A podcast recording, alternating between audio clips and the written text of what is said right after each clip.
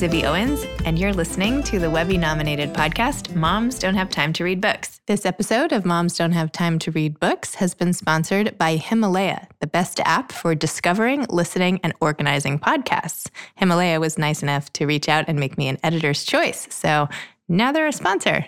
Check them out at Himalaya.com or in the App Store. I'm really excited to be here today with Ben Michaelis, PhD, who's a clinical psychologist, elite performance coach, and the author of Your Next Big Thing 10 Small Steps to Get Moving and Get Happy. He has been featured on HuffPost, The New York Times, Psychology Today, Parents, Glamour, and many other publications, and is a frequent guest expert about mental health on TV and radio. He graduated Phi Beta Kappa from Columbia University and earned his PhD from NYU. He currently lives in Brooklyn, New York. So, welcome to Ben. Thanks so much. Glad to be here, Zibby. Thanks for coming on. So, can you please tell listeners what your next big thing is about and how you came up with the idea to write it? Sure. So, your next big thing was actually really about one woman who I worked with who I can say we mutually changed each other's lives. She was, to be perfectly frank, it was one of the most difficult kind of clients I had originally. And I you know, it was relatively early in my experience as a clinician, and nothing that I did, nothing in my training was helping this woman. And she was, you know, in her early 40s, single mother with a job that was, she described it as soul sucking, I think was the words that she used. And she was clearly depressed, but and in caught in a really bad place, and nothing that I'd been trained for helped her. And I felt pretty pretty bad and honestly pretty frustrated. And at some point during the work with her, I just kind of threw everything out the window and I said, I want to try something with you. I want to try a thought experiment with you. And I asked her to close her eyes and to imagine her great, great, great granddaughter. And I took her through something that literally I, I just came up with on the spot this exercise where I tried to get her into the mind of her great, great, great granddaughter. Because the one thing in this woman's life that she really that the only source of joy was her daughter. And so i tried to get her to picture what this girl's life was going to be like in the distant future. And then after i got her really steeped in this girl's life i had her turn the camera back on herself to say okay what does this girl know about you how did your life besides the fact that you were her uh, you know forebear how did you contribute to her life and she opened her eyes and she said, I want to make her a piece of jewelry to go to her senior prom, her high school prom. It was like, Zibby, when I tell you that it was like one of these moments that like you just never forget. Like it was so powerful, like it was so specific and so powerful. And I'm telling you, from that moment on, something happened in this woman that changed her and and ultimately changed me because this is someone that like at that point she wasn't a jeweler or anything like that. She had really liked making like jewelry when she was a kid with beads. But like she hadn't thought about that in like 30 some odd years. And then quickly actually became a jeweler. Like she would come in to the office and like i don't I, I don't know anything about jewelry but like i knew things that are cool looking. And she would come in with these like really cool pieces and then she like took a metalsmithing class and how to work with silver and like and then she began selling her work pretty like so this was this was a long time ago now like when ebay um etsy rather was really relatively early and she was one of the first people that like really made that into a career through etsy. This which was it wasn't common back then and so the work kind of proceeded from there where i would try things with her some would work some wouldn't and I was just like taking notes about things that were working and some that weren't working. And then at some point, I was like, wow, you know, if you actually put these things together, it could be a, a book. And I'd never written a book or anything like it at that point, And that became the basis of the book. Wow, that's such an inspiring story. And I love how at other times when you got out all the crayons to really break through to another patient and your creative ways of really connecting with your patients and then being able to include those in the book. That was really awesome. Thanks. Yeah, it's been, I can say like it originally was going to be only about her. But as you know, like editors wanted it to be more diverse and other people. So I did bring in work with other people, but a lot of the book was really about her fundamentally. So tell me how the order of things went when you were working on this book, because the book is filled with fantastic devices to help anybody who's sort of stuck in their life figure out their next step. So all these great quizzes and takeaways and lessons. Like, did you, when you first thought about the book, were you like, I'm going to put in quizzes and make it so that everybody is like using it really like a manual or like, how did that whole thing come about? So I I tend to favor things that are very practical. I'm just a very practical person, and I actually think I like quizzes personally. I like written some quizzes for Oprah like in the past, and and I actually really like them, and I've gotten really good feedback about the quizzes themselves that they're pretty engaging, and so the idea that they would help people to sort of get engaged and think about where they are in their own journey is something that I, I personally like. And so I, I thought that having them in the book would be really useful for people. It was also good because as I went through it, I was like, okay, good. I'm good here. I'm good here. And then I'm like, oh dear, like this is where I need to focus. like, it's always good to have it really quantified and like thrown back in your face like that without having to totally. be like, well, how do I really feel about this? So, so that was good. You know, it's interesting because as a therapist, there's so much talk about like finding joy, and you talk about this in your book too, finding happiness and all this stuff. But from the basic like theory of your book is sometimes you are literally just stuck in a place in your life, and that in and of itself is making you miserable. Maybe it's nothing other than you can't get out of your circumstance. And then once you shift that, like was your patient then really happy afterwards? Like, did she just need the, do you know what I'm trying to say? Like, is it sometimes you just have to change things? So it's a great question. And I don't know if you saw this later in the book, but this patient had, by the way, I don't love the term patient. I don't love the term client. I think they're both flawed. And so I use them, but I don't like either term just because I think that patient okay. implies illness and client is more businessy. And I just, neither of them work for me. What, anyway, should, what, what should, we call I, them? I, I, I, need to come up with a new term, but a human being. She's a, she's a lovely human being, but this person who I was working with, which is a lot longer. so she started to make a lot of changes in her life, especially when when the jewelry was starting to sell. She'd also lost a bunch of weight at one point, and which is something she'd wanted to do for a long time. But it actually, once she started, honestly, she started to get more attention from men. She kind of panicked mm. and disappeared from therapy for a while and gained back some weight and got back into some old patterns, which, so, you know, I think that it's challenging to just have, I mean, for, for her, she was a pretty extreme example of someone that, like, literally this conversation changed the trajectory of her life. And I think that we need to, having some guidance during those moments can be really useful, but also kind of allowing things to evolve because I think that there were so many changes in her life in a very short period of time that it was a little bit overwhelming. And there's something to be said for just letting things develop a pace. It's like it's, if you think about it like a diet. Like I saw a patient yesterday who looked great. You can't call her and, a patient. I'm really sorry. Someone told me that it's not nice to call them patients. So if you could just call her a human being, that would be better. Okay. okay. All right. Thank you, Zibby. No problem. No, it's a guy actually. And I, I worked with him for many years and he struggled with weight loss uh, with losing weight, and he's gone up and down. But like this was the first time that like he's like just been losing like a little bit, and he looks really good.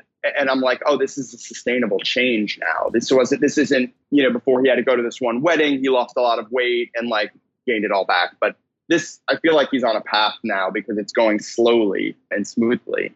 So anyway, long answer. No, that's, I mean, that's okay. That's um, interesting in engineering. So you recommend that people add some things in their life or really sort of fine tune play and purpose and work, and that these are some big buckets to focus on. So I wanted to hear a little more about play because theoretically that sounds like okay sure i'll try to put more play in my life but what does that mean? Does that mean like every so often i have to drag myself to like listen to live music or something crazy? Or like what does that look like? What and what constitutes play versus just leisure? It's a great question and it's something that i've been asked about a lot and i don't really mean play in the sort of like let's play ping pong let's play football. That's great too. I really think and i don't think i maybe i need to explain this a little bit more like engaging the imagination and thinking about what you're doing a little bit differently. And it's almost like it's some, there's something about the attitude to it. So like my son and I went to a creek on July 4th weekend and like he really wanted to like climb up the creek, which was a little bit dangerous, but like I was like, yeah, like let's do it. And like it felt very playful to me, even though like you could say like all you're doing is climbing up a creek, but like you had to like climb over rocks and like it, I don't know, it, it, something about that. It's the, it's almost like the spirit behind it, which I know is maybe hard to explain, but it's like you sort of know it when you're doing it. The other day, I was with the kids at the beach club at this little beach club we belong to out here, and there were only kids and me in this pool because every other mom I think is not as manipulated by their children and was able to sort of like stay in their cute little cover ups and I was not. Anyway, they were all diving off this diving board which was grandfathered in because it's been around for so long and I was like, "You know what? I'm just going to do a dive off the diving board in front of all these moms and everyone else because like that sounds like fun and let me try it." So, that was like I think my attempt at play, but then I quickly realized once I hit the water and my neck hurt and I was like, "Oh my gosh, I'm too old for this." Like so maybe play within reason or, you know. play within boundaries, but I do like the spirit that you have. Thank so you. I. I, absolutely. Absolutely. Talk to me more about defeating your inner critic because that was a big section for me that I feel like, you know, let's make this about me. help, yeah, me to, yeah. help me defeat my inner critic. What would you tell other people about when your your your self-talk is a little too negative at times? You know, I think that the inner critic often comes from it, it actually comes from usually usually it comes from a good place which is an instinct for self-preservation and that our parents and grandparents want to keep us safe and that's good. That's that's really useful. The problem is is that you can't be safe your whole life or else you don't have any life and so there is this sort of sense of no you can't do that or no you shouldn't do that. And I think that part of the process of maturation is figuring out which which of those things is right for you and which of those is wrong for you. Because there are some things that maybe are kind of dangerous but i tend to i don't think the world is as dangerous a place as many people think it is. And because when you think of the world as dangerous then you can't be creative you can't play you can't explore and so realizing that the world is just like I can go into a whole thing about statistics now, but like I don't watch the local news. I think that there's a lot of these things that make us feel afraid, whereas and that sort of feed into the inner critic and feed into that sense of no, you can't do that. But like most doors are two-way doors. You could walk in and walk out. The exception to that rule is having kids. Like there's only one way through that door. And so if you walk through that door, you better be damn sure you want to be on the other side of that because there are very few other things that you can't walk back in this life.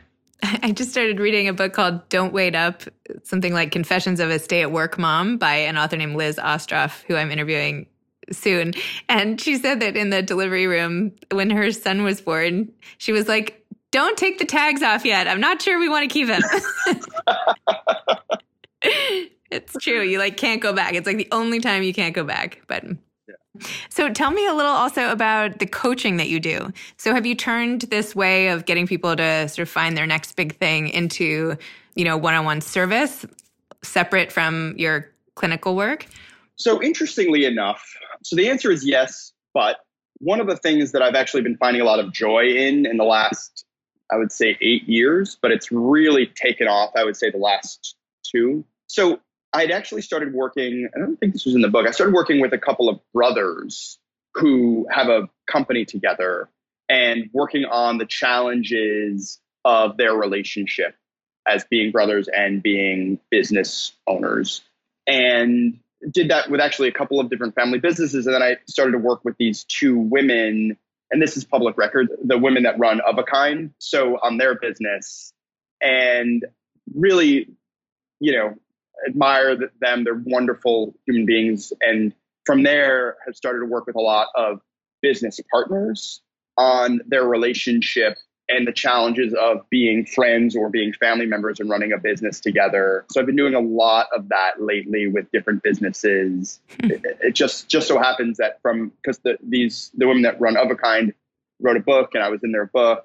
And so I actually have a fair number of female founders in my practice right now that are friends or related and have businesses together. So very cool. Do you have any other stories aside from your first client who, you know, like when you go to sleep at night, you feel so proud of the influence you've had in their life? You know, I do. And like that was a pretty dramatic one. But like even, you know, honestly, one from yesterday with these two different women that run a company together where it was the right decision to try to kind of separate them just for for the purposes of their own emotional well-being and their business and this week, they are going to kind of go their separate ways. And they were both incredibly grateful for the process that we've gone through together to get them there because it's been so conscious and lovely. And it could be very much the opposite. And so when I was, you know, finishing my day yesterday, I was feeling really happy about that, like to be able to hopefully be a force for good for people. You're like a marriage counselor for business owners. Business. Yeah. Totally. Couples yeah. counseling. That's awesome. Tell me more a little bit about this one minute diagnosis on YouTube. Are you still doing these? I found all these great videos and I was like, oh gosh, what do I have? I have all of these things. Like, so that really was honestly a public service that I decided to do. So, you know, I do a fair amount of media. And when Donald Trump was a candidate, I was interviewed by Vanity Fair about him this was in 2000 early in 2015, I guess. And so I talked about personality disorders, and it's part of this article, and then began to do a lot of media on that and realized like the public doesn't know about personality disorders. And so I decided I was like, look, this is easy enough to do to like make it digestible for people. And so I just decided to do these videos like on my own, and they've actually been used by all kinds of agencies, and the New York Police Department now uses them to train their force on these sorts of things because it's easily digestible information that people should know. Because I think that when people think about mental illness, they tend to think about depression, anxiety, schizophrenia, things of that nature, and they don't think about this whole other category. And that's where the videos really came from. That's awesome. So I have a question about your being a dad and having all this information, right? So you have a son who you're you're out camping, you're doing whatever. You see all these patients who end up at a place in their lives where they need to pivot in some way. What can you teach kids or what can you teach someone just starting out to make sure they start off on the right path versus going somewhere negative and then having to regroup? Is there anything you can do or is it just life that has to happen? So just to be expect the question. So I think that as a parent, I think it's very dangerous if you work from theory. I think it's really not a good practice. I think that my job is to love my kids and like that's my job and like figure out how to, you know, let them develop in the ways that they want and the ways that they have talents and what have you. And so I want to be that's like one category, but then like for people that are not my kids, which is separate, I do think that there is a combination of listening and it's like it's almost trite at this point but like you kind of have to listen to and watch what feels right for you. I know that sounds again it sounds trite but and it takes a while. So like look obviously i'm you know a very hopefully sensitive human being very emotional being. Like the world doesn't have a lot of tolerance for that or historically like for boys like to be like a really sensitive boy and so it's not like obvious when you're a teenager, like, oh, you should be a therapist. But like listening to that and leaning into it as opposed to being like, well, because the world doesn't like that, I'm not going to do that. Like that's so, so, so kind of listening to what, sorry, but what feels right. yeah. You. Did you have doubts about becoming a therapist or what, it, like, what else did you consider doing? I very seriously considered becoming a journalist. I started my undergraduate at Northwestern and in journalism and it just didn't ultimately didn't feel right. Although interestingly enough like all of my best friends are journalists. Mm. i think there's a very similar there's a question about human motivation that comes with being a journalist. So literally like all of my closest friends are either are writers. So but it just wasn't the right particular angle for me. Interesting. But now you kind of done it all right? You know you have the book and i mean yeah. it all I don't know. I feel like everything kind of comes together. I mean, that's I don't know. Not always, yeah. but so what advice would you give someone if they were trying to write a book like yours, a sort of practical and amazing, useful book to help other people? What would you say? So this is going to be the, the part of the interview where I become less popular, but like, it's like, honestly, it's discipline. It is a daily practice of writing. There's a website called 750 Words, which, like, I know a lot of folks that I work with have used. And I think that literally the daily practice of writing, you know, whatever time you're freshest in the day, you do that every day because writing is something you can get better at through practice. And consistency is absolutely critical. And some days, what you write is absolute trash, and some days, what you write is brilliant. But it is the, the practice of doing it is absolutely the, the way to go about it. And do you enjoy writing when you're not working on a book for publication? Like, do you write just for yourself? I do. So I'm working on this new endeavor right now that I'm very, I feel very passionately about, which has to do with like building community. And so I've been leading these retreats that are, it's just very close to my heart. So I've, it, it, to do them the right way, I've basically shut off the writing for now. I'm hoping that six months to a year I can get back to it, but so the answer is usually I am I, am not it's certainly not every day consistent, but I do write frequently. But I do want to get back into it in about six months to a year is my plan. Can you tell me any more about the exciting retreats community? Is this a secret? No, it's it's just they're I'm not talking about them that much because the, the idea behind them is to create emotional safety for people that work. You know, I work with a fair number of sort of public facing folks and to be able to create an environment for these people to have conversations of depth and meaning. And so, in order to do that, I interview everyone that wants to come and really think about it so that you can create an environment that is actually emotionally safe. And it's working quite beautifully. It just takes a lot of thought and effort because if I say to you, oh, you can come to this retreat, it's going to be safe, you're putting an unbelievable amount of trust in me which means I need to make sure that every single person that comes is like going to be respectful of that and wants to do this. And it requires a lot of time. I hope you didn't think I was trying to invite myself. no, no, no, not at all. It's just, it's, it's, You're I'm, like, I'm you really can't not... come. Don't come no, no. to my retreat. I was not trying to get an invitation. No, I was not, just not at all. curious about what you were doing. no, we're it's it's been it's been going incredibly well, and we're actually launching the West Coast next week. So yeah, but it's it's been I've actually really been enjoying the process, even though it's a lot of work. That's awesome. So you found your next big thing. I have, yeah. Perfect. yeah. well, thank you so much for coming on Moms Don't Have Time to Read Books and for being so patient with all our scheduling and everything. So no worries. It was absolutely a pleasure, and I look forward to you know us getting to spend some time together in person soon. Me too. Take care. Have a great day. You too. Okay. You too. Bye. Bye. Thanks again to today's sponsor of Moms Don't Have Time to Read Books, Himalaya, the best app for discovering, listening, and organizing podcasts, Himalaya.com. Thanks for listening to Moms Don't Have Time to Read Books. You can follow me on Instagram at Moms Don't Have Time to Read Books. Thanks so much to Steve and Ryan at Texture Sound for the sound editing. And thank you to Morning Moon Productions for providing this fantastic intro and outro music. Thanks for listening. You could always email me at zibby at zibbyowens.com.